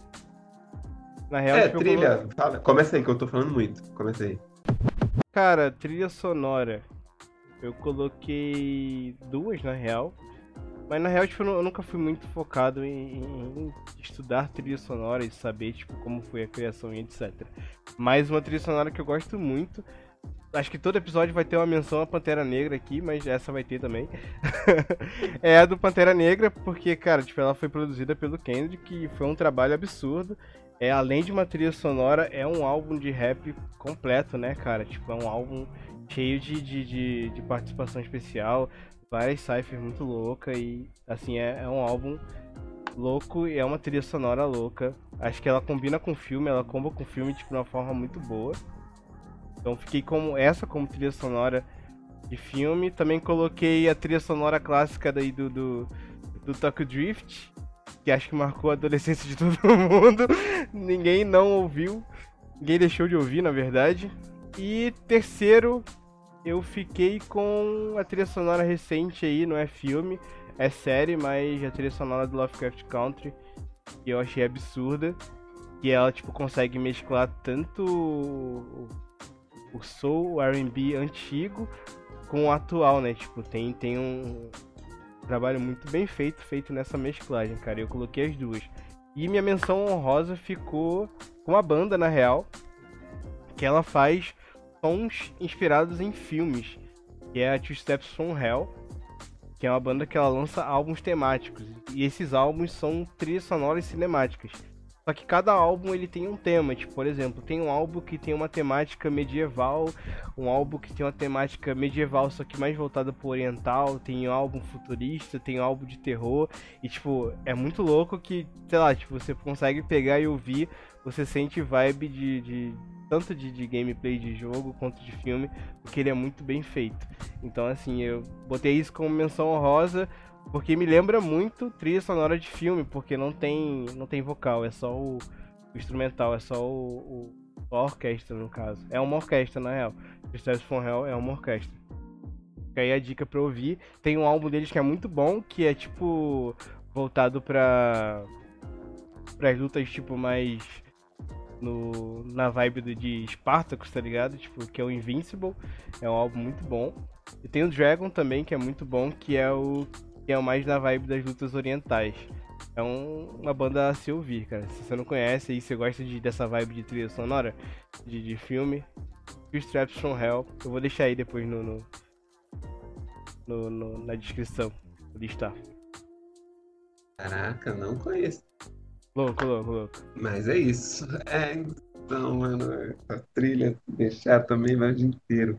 Não, mas não vai devagar não, Magu. Sem, sem momentos pra devagar. A gente tem Calma aí, deixa eu só. é, tem uns artistas ainda. Acho que os artistas vão comer mais tempo. Coloquei os jogos aqui também, cara. Eu posso emendar os jogos Fala. nos filmes, aí, tipo, você já vai tua vez de vez? Porque os jogos eu só vou Pode falar ser. mesmo. Ó, eu coloquei dois jogos pelo, pelo rock e pelo hardcore, mas um pouco pelo rap também. Trilha sonora do Devil May Cry. Acho que trilha sonora de rock de todos eles, na real, tipo, é muito boa. Muito boa porque Peraí, são. Qual, qual Devil May Cry? De todos, na real, cara. Mas em foco aí no 3, porque eu gosto muito da trilha do 3. Só que a do, a do 4 e do 5 também são absurdas. Que tem tanto aquele lance, tipo. De música erudita no meio da, de alguns, algumas cenas, como tem cenas que você tem, tipo, heavy metal tocando a todo momento.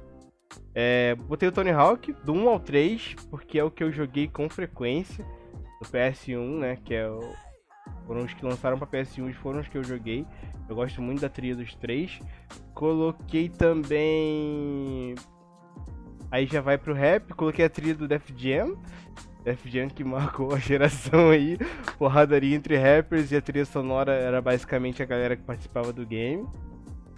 E Need for Speed Underground 2. E acho que é pra fechar. Def Jam é muito bom, mano. Marcou muito. E botei Need for Speed Underground 2, que é a trilha sonora assim que eu mais gosto. Aí fechou, pra mim fechou os jogos e os filmes. Senão vai ficar até amanhã aqui falando de jogo e filme e aí fodeu. Mas vai lá, cara. Tá, mano. Então, menção rosa, assim, uma trilha que eu escutava muito, escutando muito de filme foi do Kill Bill. De... Enfim, eu gostava Não, muito do, crer, de Kill Bill e, e dos filmes do Tarantino, mas depois eu fui pegando pé atrás. De uns filmes pra cá, eu tô com pé atrás com o Tarantino. Aquele mesmo medo do, do Hunters. Quem não escutou o episódio anterior, volta lá e escuta o episódio de filme favorito. Vocês vão entender o medo que eu tenho. Aí o. Mas o, a trilha do Kill Bill foi feito pelo Razor do Wu-Tang, né? O Kill Bill 1, pelo menos. E aí, putz, mano, é, também tem esse negócio de misturar ali um pouco de arte marcial com, uhum. com rap, começa ali, né? E a do Scarface, de mais de conseguir marcar uma época, né? Tipo assim, eu não, eu não, eu assisti o Scarface 20 anos depois do que ele saiu. E assim, a música consegue me levar para lá, né? Tem uma a música tema assim, é muito o synthwave anos 80. Enfim, né, eu, gostei, eu citei o filme que eu gostei muito, não tem como eu fugir do, do da trilha do filme. E a, a mesma aconteceu com Matrix, eu não coloquei Matrix aqui, mas Matrix tinha Rage Against, tinha Evanescence. É muito música que eu comecei a ouvir um pouco depois que eu assisti Matrix. E eu não sabia que tava na trilha do Matrix, né? Eu assisti Matrix, tipo, nos anos 2000. Em 2002 eu tava escutando Rage Against, Evanescence, né? Porque, que nem eu falei, os moleques da escola começou a me ensinar rock e eu fui pegando. O Velozes Furiosos, mano, todos os Velozes Furiosos é muito bom, né, velho? Mas o, o 3 é aquela trilha sonora do 3. Eu também dei fazer o 3 aqui. Do 1 ao 4 eu acho todos muito bom a trilha. Mas o 3 eu acho que é o tanto o filme quanto a trilha acho que é o que eu gosto mais, né? Com certeza, também, cara. De longe. E, e trilha de jogo, eu, eu gosto, eu tô gostando das coisas do, do Metal Gear, do Kojima, porque o Metal Gear 5, o cara fez os trailers, fez a campanha de trailer do Metal Gear 5, é quase melhor que o jogo, as campanhas, e tudo por causa da trilha uhum. sonora. O cara consegue encaixar a trilha sonora com o assunto uhum. do jogo e, com, e, rit, e consegue ritmar, tá ligado? E não é só um trailer, sempre é meio melancólico, na verdade, né? Porque era o último jogo sim, da série. Sim. E, e ele consegue ritmar o negócio e, e, ao mesmo tempo ser emocionante, né? Depois o jogo não é tão emocionante, é mais guerra uhum. mesmo. Mas ele soube fazer. E depois ele replicou no Death Strange também, ficou muito bom. Então esses, esses dois aí, você pode olhar as trilhas, é muito boa. É até para dias aleatórios, porque é bem bagunçado as trilhas. Não é uma linha só de tipo de música. Tá aqui. Cara, eu esqueci de. Eu tinha esquecido de pôr o Def Jam, mas você lembrou, Def Jam é muito top, né? Tony Hawk 2 e o 3. Ah, Tony é Hawk é fez o... a trilha sonora que faz o jogo também, né, cara? Te dá aquela, aquela emoçãozinha, né? Se não tivesse trilha sonora, fosse uma parada, tipo, genéricona, tipo, também não fosse tão legal. Que tem, te dá liberdade é, de, de, escolher a música, né? Tipo, você chegar lá no menu, você bota a música que você gosta de ouvir. É um jogo que, que deu, deu uma modificada no, no, no, no trilha sonora em jogos, né? Tipo... É verdade, eu não lembro. É verdade. Agora que você tá falando, eu não lembro de uma trilha antes do Tony Hawk. É marcante pra caramba. Você fala, tipo, na real, eu lembro de uma, mas tipo, era um jogo totalmente, tipo, comercial, que era o Pure Ride, que era um jogo de snowboard. Ele foi lançado pela MTV. A MTV é o selo do jogo. E ele tinha várias músicas, ele tinha tipo American Hi-Fi, tinha. Tinha várias bandas, cara. Eu não lembro de cabeça todas. Mas a trilha sonora era muito boa e o jogo não era tão bom assim. Mas eu curtia jogar ouvindo as músicas. Então, tipo, eu lembro de ter zerado esse jogo várias vezes porque eu gostava de ouvir as músicas. Era um jogo difícil pra caramba, tipo, o jogo era, era absurdo. Era aquele jogo que você sabe que é chato, mas você tem um apreço por ele por conta de alguma coisa no jogo. Alguma coisa faz você ficar ali. No meu caso é a trilha sonora. Mas é um jogo. É, acabou sendo um jogão. Eu joguei por muito tempo. É verdade. Pure Ride, Pure Hawk Ride. era- Tem, tem até uma. Tony Hawk. Ai, desculpa, cara, perdão. Não, falei, continue que É. você tá trazendo mais informação. Eu. Eu tenho a mania, né, tipo, de jogos assim que tem música. Eu costumo salvar playlists de outras pessoas, que a galera do Spotify é muito. Muito solidária nesse assunto. Sei lá, você quer ouvir a playlist completa do Need for Speed? Lá no Spotify pesquisa porque alguém criou aquela playlist pra você. Tem ela em algum Criou. lugar, tem ela em algum lugar. Pode estar faltando alguma música, porque tem música que não tá, né, no Spotify, era banda que não, não rola mais. Por exemplo, até no, no- no- teve um rolê no, agora no lançamento do Tony Hawk, né, que tiraram algumas bandas por questão de direito autoral. Bandas que queriam cobrar, tipo, absurdos pra colocar música no jogo novo. Que antigamente era, era, era outra realidade, né? Queriam cobrar absurdos pra colocar música no jogo novo, então o que, que eles fizeram? Eles pegaram algumas, as que valiam a pena, né? Tipo, as que marcaram mais. Teve algumas que não entraram, né? Na época era outra realidade, então, tipo, hoje, como as bandas viram que o jogo seria um super lançamento, óbvio que seria, tipo, cobrado muito mais caro do que, do que antes. Então, tipo, teve uma outra seleção, eles pegaram parte das músicas antigas, do 1 e do 2, né, que foi o relançamento dos dois, e trouxeram bandas novas, bandas mais atuais. Aí fizeram, tanto teve o lance do, do Charlie Brown, né, que entrou no, no- na, na- na trilha sonora. Eu não sabia, não. Sério, cara, Não. tem Charlie Brown na trilha sonora, não lembro exatamente a música, vou dizer agora. Faz total sentido. Charlie Brown foi Tinha que ter Confisco, uma- Confisco. Confisco, tinha que ter uma edição só da coisa. Só do Charlie Brown. A, a campanha do- dos brasileiros era que fosse o Chorão entrar no game, né? Mas não, não ia rolar de jeito nenhum. Tem tanta gente que deveria entrar lá, tipo, por exemplo, o, o Tony Hawk ele tem uma, tem uma ligação com, com, com Jackass, por exemplo. O Ryan Dunn, ele que, ele que morreu, né? Ele andava de skate, tipo, colocaria, acho, que- verdade. acho que colocariam ele em vez de colocar o, o, o Chorão. Mas enfim, colocaram uma música do Charlie Brown, acho que em consideração aos fãs brasileiros do game, porque tem tudo a ver, né, cara? Acho que, que eles espalharam a, a palavra do skate pelo Brasil durante muito tempo. Acho que chegou a, a um ponto das pessoas interessarem mais por conta também da música deles, né, cara? Acho que abriu portas pro esporte, acho que pra tudo, na real. É verdade, né? É verdade, não tinha bem. Podia ter posto meu escritório na praia, tô sempre na área também. Podia ter posto Rubão. Poderia. Tá me ouvindo? Poderia, poderia. Não, não, eu tô pensando, eu tô pensando assim, tipo, realmente, poderiam ter colocado outras músicas. Mas Confisco Dá pra marcou, fazer um- marcou bastante, né? Ele, cara, eles. O. Caraca. É. A Never, é Neversoft, né? Do, do Tony Hawk. Não, Neversoft. Não sei se é até hoje, que deu, deu treta, rolou aí, mas enfim. posso estar falando sei se é. besteira, posso estar falando besteira. Mas a, a, a- a produtora em si, quando eles fizeram a campanha de lançamento, o, um dos trailers nacionais lançados pra cá é um clipe do Confisco com, com filmagens assim mais mais antigas do Charlie Brown, mesclando com cenas do jogo. Um, um dos promocionais. Muito legal, cara. Muito legal. Depois você para pra dar uma olhada. É muito. É legal de se ver, né? Tipo, estarem dando uma olhada assim pro, pro. com mais cuidado, com mais carinho pro, pro, pro público nacional. É o que a gente teve, tem É. visto, tem visto, né, tipo, no, no- nos últimos anos, questão das dublagens e tal. Tem tido uma atenção maior. Mas acho que um trailer nacional é é uma parada bem legal.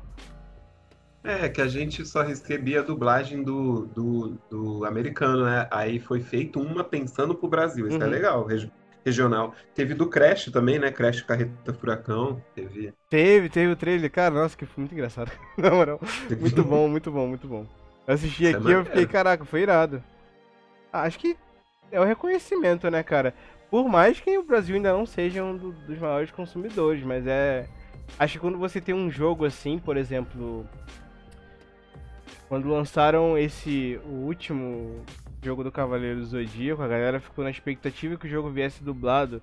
Aí o jogo não veio porque. E saiu, tipo, o Brasil é um dos mais. Assim, tipo, consumidores assíduos da franquia, né? E que não- deram essa atenção. Mesma coisa pro, pro, pro Dragon Ball. É só que o Dragon Ball, a, a Bandai, ela deu uma consideração, né? Tipo, eles falaram que.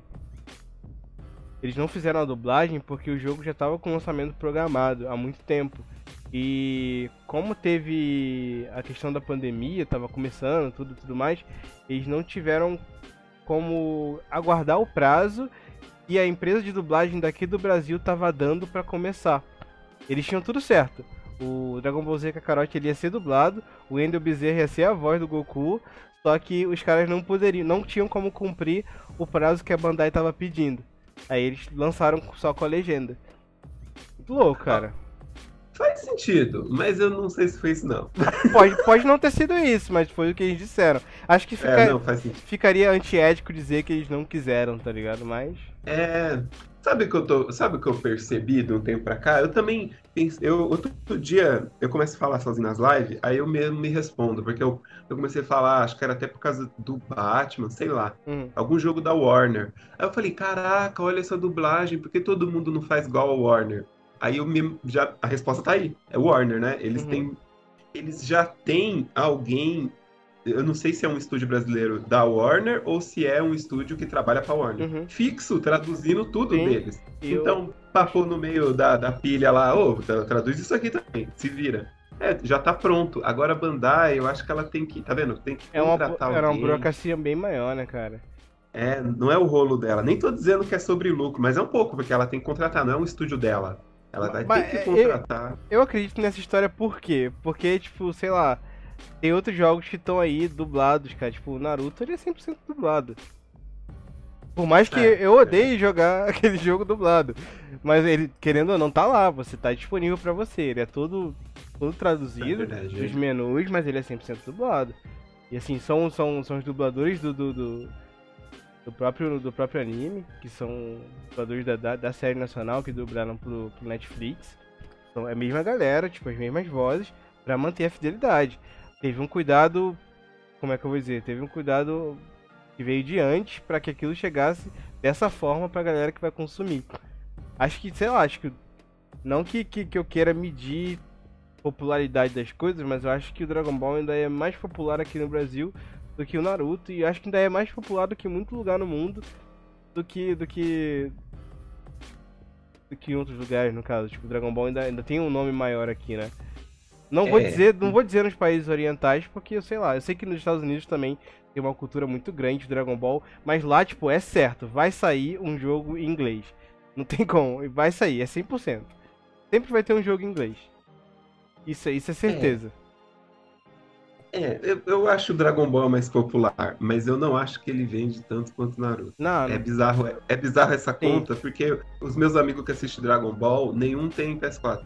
Então, É, pode ser. pode entende? ser. É, é essa planilha que não bate, É, mas é assim, outra geração, é outra geração, pode crer. É, é, é assim, ó, eu acho que faz sentido esse negócio do prazo, de. Sabe, mas hoje em dia, mano, é a era da punchline. O cara, a empresa quer falar que tava com o Wendel Bezerra na manga. Aí, eu- não, eu ia fazer o que você queria. Mas assim, pô, você mesmo falou do Naruto. Ué, vocês souberam traduzir o Naruto, agora não souberam traduzir o Né? Dragon Ball? Não, Tipo, exatamente. Em questão, de- em questão de agenda. Mas assim, eu, eu também não culpo, não, mano. Se não tem. Se o que aí vai fazer, duas pessoas vai comprar, tá ligado? É, é vai difícil, dublar, cara, duas é pessoas vai difícil. comprar. Eu talvez eu não faria também, não. Não, eu sentido, talvez eu faria sentido. um outro filme, uma animação É dublado. é um porque eu- investimento, isso né, aí cara? chega, no, no- é, é que a gente é fã, a gente cai no, no coração, vai, vai no coração, né? Sempre vai no coração. Cara, Mas eles estão. vamos, vamos Eles pular pro final da lista, doido. Vamos pular pros artistas, só falar o meu último Fala o o definitivo trilha sonora que eu, ia Valeu, falar valeu, era o valeu. GTA, mano. As, Ah, rádio sim, do GTA. Sim. Rádio do GTA. É, real, real. É um jogo que a trilha sonora é bem aplicada pra caramba. É, fez eu abrir a mente pra, pra reggae, pra outras coisas. O Tony Hawk, acho que fez eu perder a vergonha de escutar rock. O GTA, acho que fez eu perder a vergonha do reggae. Muito reggae lá. Tem, prestar mais atenção em rap old school também, que eu não prestava uhum. muito. E é isso, vamos pros artistas? Meia horinha de artista? Caraca, uma hora e meia, mano. tu vai fazer meia hora de artista? Nem sei se eu tenho meia hora de artista aqui, cara. Nossa, mas é de tudo que a gente falou. É porque a gente falou muito artista falando dos álbuns, né? Então já acho que realmente dá pra matar uns aqui, ó. A gente fala agora mais tipo, pro pessoal, né? Tipo, como pessoa, talvez. É, é que eu já. É, eu tô de boa com, com os artistas que eu coloquei. Quer, pode, quer começar ou quer que eu comece? Ah, eu posso começar, cara, não tem problema não. Eu vou falar, tipo, resumos rápidos do porquê eu escolhi. Certo. Cara, eu escolhi Emicida, é, é meio óbvio que eu ia citar ele. por... Pela questão do, do, do, passar conhecimento, cara. Acho que é, que, é, que é o ponto principal. Ele tá ensinando muita coisa pra gente que às vezes não tem acesso à informação. Acho que, que o rap é isso, de estar tá você sempre olhando pra, pra quem tá próximo de você e tentando conscientizar de alguma forma. E foi o que aconteceu comigo, ouvindo Emicida. É minha primeira citação. É. Cara, segunda. Admiração, eu coloquei Tyler the Creator. Eu achei que. Pra mim, eu acho que pra galera que ouviu rap no geral, na época que o Tyler apareceu, né? Tipo, na época do, do, do Goblin, do Wolf, do Yonkers, é, foi mudar, da, da, virar a mesa de cabeça para baixo. Tipo, dar um chute na galera que tava fazendo a mesma coisa para sempre e falar, não, cara, a gente pode fazer uma parada totalmente diferente do que vocês estão fazendo aí e ainda assim continuar sendo, sendo, sendo legítimo. Eu acho que o Tyler, o, o Odd Future no geral, né, cara, acho que tem, teve essa, essa ideia de chegar e, e fazer do meu jeito e tanto que ele conseguiu o espaço que ele ele conseguiu hoje sendo ele mesmo, sabe? Tipo, também evoluiu como artista. Acho que hoje ele é um artista completo. Porque um cara que produz as próprias músicas, os próprios clipes é tem que ser bem observado, né? Tipo, acho que hoje em dia ele não produz 100% sozinho, ele vai ter um auxílio ali, porque ele tem como ter esse acesso, mas antigamente era basicamente 100% ele e a galera dele, né? Então, coloquei ele como segundo, coloquei Kendrick Lamar também, que acho que foi um, um, um pé na porta. Um pé na porta também, porque na mídia a gente não tava vendo a galera. E, tipo, teve, teve o Marco Kendrick Lamar na, na, na, na mídia do, do rap, né? Que ele chegou, tipo, voltando, trazendo toda, toda a mensagem. Também porque ele vem de um lugar que. Acho que todo, todo rapper que saiu de, de Compton, ele tem um, um pé enraizado no sou de onde sou e é isso aqui que eu vivo, é isso aqui que eu defendo. E ele trouxe isso pra, pra grande mídia, cara. Eu admiro muito ele por conta disso.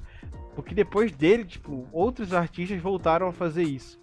Artistas que tinham se rendido, né? Tipo, a, a, a serem mais pops, assim, digamos assim, serem mais pops, a trazer mais o, a mensagem de conscientização ou contestação mesmo, de alguma forma, pro, pro, pro som. Vou pular pro próximo, eu tô citando Tim Maia, que aí eu tenho como referência de perseverança na real, de, de ter vontade de, de, correr atrás de seus sonhos, saber o que você gosta e o que você não quer fazer na sua vida. Acho que mais consciência do que você não quer fazer. E é um cara que saiu do nada, né? Tipo, vendedor de marmita. E foi para os Estados Unidos e aprendeu música black. Aprendeu a aplicar né, a voz dele na música black e trouxe uma perspectiva nova pro, pro, pro Brasil. É um artista que eu admiro muito. Infelizmente já falecido por questões assim que eu acho que poderiam ter sido evitadas, mas a gente não sabe qual foi a real do cara naquela época. A fama também ela, ela também pode ser destrutiva, mas eu não julgo. Ainda assim é um, é um artista que eu admiro bastante. Agora tem só mais dois. Tô citando o Santi aqui, que acho que da nova da nova, nova escola aí é, é, o que mais destaca. Não é o que mais destaca, porque eu, tipo, admiro tantos outros. Gosto muito do BK, gosto muito do Jonga. Gosto muito de uma galera, tipo FPC, gosto muito do, do Hot Orei, essa galera toda eu curto pra caramba, curto muito o Kamal também, que é da antiga, mas o Santi eu acho que é um cara que ele tem um, um amor, não vou dizer invejável, mas que você consegue notar a, a, paixão com que ele faz as paradas, né? Tipo, cada música que ele faz, você consegue notar que ele, tipo, ele deu o melhor dele ali, ele tá escrevendo não só pra, pra por escrever, tipo, é pra galera toda entender o que ele quer passar, é, a visão dele, ele tá sempre querendo passar. Tem um lance muito curioso, esse dia eu tava no, no Instagram, ele abriu uma live, tava até falando isso com Letícia aqui em casa, ele abriu uma live para trocar ideia sobre lançar um álbum com os fãs dele. Tipo, ele começou a trocar ideia, só que tipo no meio do, do da, da conversa, a galera mandava pergunta, tipo, você nota o tamanho da humildade do cara quando o cara esquece o que ele tá falando na real e ele vai responder outra pessoa, mano. E tipo, toda hora, tipo, ele parava e ele parava para ler e trocava ideia com a pessoa que mandou a pergunta. Aí do nada, tipo, um cara mandou uma mensagem, pô, mano, meu faleceu essa semana, Sanji, tô mó triste, não sei o que. Aí ele, cara, pô, meus sentimentos pelo, pela tua perda, que não sei o que, mandando uma mensagem maneira pro cara. Eu falei, caraca, mano, esse maluco, ele é um dos diferenciais aí do, do rap. E por último aí eu coloquei, acho que, tipo, não sei se é, vai ser uma referência comum, coloquei o KLJ. Eu acho ele um cara, tipo, absurdo, tanto nas ideias quanto no, no, no, no, no talento dele nem só talento, né? Tipo, é mais, mais na correria, porque a gente sabe que, que talento não, não, não, não sobressai correria. Acho que ele aprendeu tudo na marra. E eu admiro muito por conta disso, cara. Que sempre quando eu vejo ele nas entrevistas, quando ele vai falar de, de referências, tipo, do, do passado, você nota, tipo, no, no. Como é que eu vou dizer, mano? Você nota que ele tá falando, tipo, orgulhoso das paradas que ele passou, sabe? Tipo, caraca, eu passei por isso, tô aqui porque eu passei por isso. Não fica, tipo, lamentando o sofrimento ou chorando, tipo, o leite que foi derramado e tal, ou o erro que ele passou no passado, esse tipo de coisa. Eu achei, achei ele um cara muito foda. Eu coloquei ele como último. Acho que, tipo, é. é também conta como um artista que eu vou conhecer a fundo depois de velho velho, entre aspas, né? Tipo, depois de, de ter passado a adolescência, porque tive um contato com Racionais quando eu era mais novo, só que era só a música, não tinha, tipo, esse contato de assistir uma entrevista, de, de ver alguém falando, por exemplo, Roda Viva do Mano Brown, na época eu nem sonhava que, que, que, essa galera do rap colaria no Roda Viva, tipo, não tinha esse, essa perspectiva. Então, tipo, não parava pra assistir Roda Viva. Quando parava na frente da televisão era pra assistir filme de ação e olha lá. Ou os desenhos que passava de manhã. É isso, cara. De conheci depois e assim. Não me arrependo de ter conhecido depois também, que acho que tudo aparece na, no momento que tem que aparecer para você. Se não apareceu antes é porque não cabia para você naquele momento. E é um cara que eu admiro bastante. Cara, acho que é isso. Minhas menções honrosas de artistas que eu admiro. Aí também tem, tipo, tem, tem outras menções também. Mas, sei lá. Acho. Gosto muito do Criolo também. Acho que para finalizar, Criolo tem, tem uma admiração muito grande. Eu fui no show do Criolo ano passado. Foi um show marcante pra caramba. Foi um show muito emocionante. Foi o primeiro show que a gente foi junto depois de estar tá morando na, na nossa casa separada dos pais e tal. E marcou uma transição para mim. É um cara que eu admiro bastante porque ele é um cara bastante humano, né? Isso que eu também admiro bastante nele é isso. Ele sempre tá, tá falando da sociedade como, como um todo, sem ignorar parte nenhuma. Isso tanto pro lado bom quanto pro lado ruim. Teve um clipe que ele lançou, não sei se você viu. Ele relançou o clipe do Nós Chamou em SP com cenas das ruas de São Paulo mostrando como ficaram as ruas durante a quarentena. Só que, tipo, ele focou nos moradores de rua. E você nota ali, tipo, caraca, que foda você pegar e ter, mostrar para as pessoas uma visão daquela, porque quarentena foi todo mundo para dentro de casa e os caras continuaram ali, né? Tipo, não teve mudança. Aqui no centro de Niterói foi a mesma coisa, muito louco. E esse clipe e esse show foram pontos assim, conexões que eu tive com o Criolo que foram marcantes pra caramba. É um artista que eu admiro demais. Versátil pra caramba também. O cara faz samba, faz rap, faz pop, faz tudo. É um cara absurdo. Fica aí, cara. Fechei minha lista. crioulo doido. é isso. É muito bom, careca, uma overdose de informação aqui. não, é o negócio do crioulo, tipo, de fica em casa, mas o morador de rua não tem casa. Né? É, então, fica em casa. Eu fiz. que Teve um. Caraca, cara, é.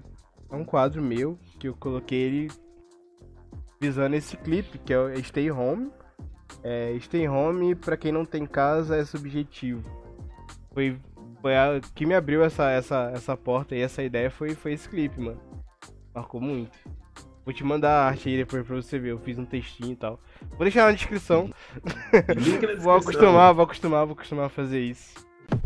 O artista, o que eu tenho escutado muito ultimamente é o Tet Nine, até por, pela mistura é que, que ele. Até o, a questão dele criar o selo independente e se manter, ele é meio que o MC da lá de fora, né? É que lá fora todo mundo cria selo também, né? Todo sim, mundo tem selo sim. lá fora. Aí o. Mas ele, ele faz os, as turnês bizarras lá, arrasta os Estados Unidos inteiro. E o, o estilo dele é da hora, mas a música, tipo. É engraçado que você consegue ver dentro do, da, do selo dele a divisão ali do rap underground, o horrorcore e o rap romântico. E os álbuns dele tem os três. Todos os álbuns dele tem esses três tipos. E aí ele consegue atrair cada um desses, né? O rap underground nem tanto, na verdade. Falei rap underground, mas quis dizer o rap meio ostentação, né? Uhum. Pode olhar dentro do selo dele, você acha uns rap ostentação. Aí de hoje em dia tem o. No Tet 9, ah, falando no Tet 9 de novo, é meio comparando com o seu Tyler, porque ele é o diferentão, né? Porque uhum. o Tyler, ele bebeu tudo do horrorcore e fez ser pop, né? Real. É o horrorcore, é, o, é, o, é o Vandal do, do, do Eminem. É. Eles têm referência é. do Eminem pra caramba, cara. Ele disse que, uma vez, numa entrevista, que que eu via quando ele era novo era o Eminem Gangsta. Que o Eminem era muito mais legal quando ele, quando ele era louco. Ele deixou de ser louco daquela forma que ele era antigamente para ser louco velho chato de, de, internet, né? Hoje em dia o Eminem é. é um coroa chato. Mas prossegue aí, cara. É depressivo, né? É, mas é. E o, a questão assim que um, um, uma época eu fazia umas batidas com o pessoal aí, e tinha um menino que ele ainda era de menor, assim, estudava. Aí eu falava pra ele, mano, você tem que falar de treta de escola, não fica falando, tipo, do mundo, você não meio que não é. sabe do mundo ainda né, trabalhar mal E o Tyler, ele faz isso, né? Muito treta de escola, tipo. E, as, e aí você pensa, pô, mas a gente tem 30 e tá identificando com o Tyler. É aí que é o bizarro, porque a gente viveu isso em 2000, o cara viveu em 2010 e ainda tá a mesma coisa, né? Uhum, não treta nada. de escola. E lá, e lá ainda tem o pior do negócio do loser, né? Do, do jogador contra o nerd, né? Enfim. Eu, o Tet Nine eu acho que é o, o Tyler dos velhos. E o ASAP Rock, que é meio que uma evolução do Ruteng, né? Eu citei o Ruteng lá em cima? Não citei. Nossa, eu tô duas horas falando de música e não falei do Ruteng. Fala aí. Vai chover. Vai chover. É, enfim, eu gosto muito do Ruteng. Acho que o Ruteng é a melhor banda de rap de tudo do mundo. Pra mim é o Ruteng. Mas o ASAP Rock, ele é meio que uma evolução disso, né? Eu acho que é igual você quis dizer do... do... Tô comparando com os teus, mas é bem parecido mesmo. Uhum. Do Kendrick Lamar, né? E o ASAP, ele também traz esse negócio de trazer o, um, uma atmosfera diferente, né? Não... Apesar que ele tem música com o Tyler, mas ele não fala muito do horror desse jeito, ele fala de viagem, de coisa que tá na cabeça, né? Tem umas músicas dele que começa, parece que é romântica e não, é tipo uma perturbação. Real. Isso eu acho da hora no ASAP Rock. Tem, tanto que ele tem música com Skrillex, né? Você vê que ele também já não, não ficava preso no, no negócio. Tem o Lord Infamous, que era do, do 36 Mafia, eu escuto bastante, mas no caminho do horrorcore aí, das músicas mais depressiva. E o, o, definitivo que eu ia falar era o, o Razor do Ruteng mesmo, por, por esse negócio dele ter feito a trilha do Kill Bill. Você vê que quando saiu o jogo do Ruteng pro PS1, tinha a mão dele, ele vai indo para todas as mídias, tipo sabotagem, né? Uhum. Só que um pouco antes, mas também ele estava nos Estados Unidos, fez tudo um pouco antes também. Então, depois ele dirigiu dois filmes, né? Agora tem um novo filme dele. Ele atuou em vários filmes também. O definitivo, acho que o artista definitivo para mim, de músico que foi expandindo, é o Reza. E quando eu fiz aqui, eu lembrei, a gente falou de série no episódio anterior e eu não falei da série do Ruteng, que também tem a mão dele na, na, no roteiro, e é muito bom, é muito bom. eu não assisti não, cara. Fechou?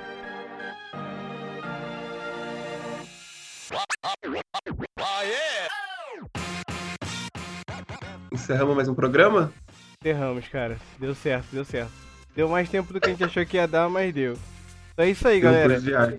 A gente tá encerrando aqui mais um podcast do Fala aí. Falaí.lab e aí dá uma chegada nas nossas redes sociais. A gente tá no Instagram, a gente tá na Twitch também, no Facebook, também estamos no YouTube. O YouTube ainda tá sem URL, mas tem o link aqui na, na descrição do, do podcast. Também vai ter o link na descrição do Instagram, vai ter o link em tudo que é lugar. A gente tá com o Linktree também, tem todos os links unificados. Tem as nossas redes sociais, minha e do Magu, separado. Coloquei o Instagram lá para vocês acessarem separado se vocês quiserem, para acompanhar a nossa vida e a oficial do, do podcast. Então é isso aí, cara. Obrigado por quem ficou até aí. Tamo junto. É isso. Até a próxima. Até a próxima. Valeu.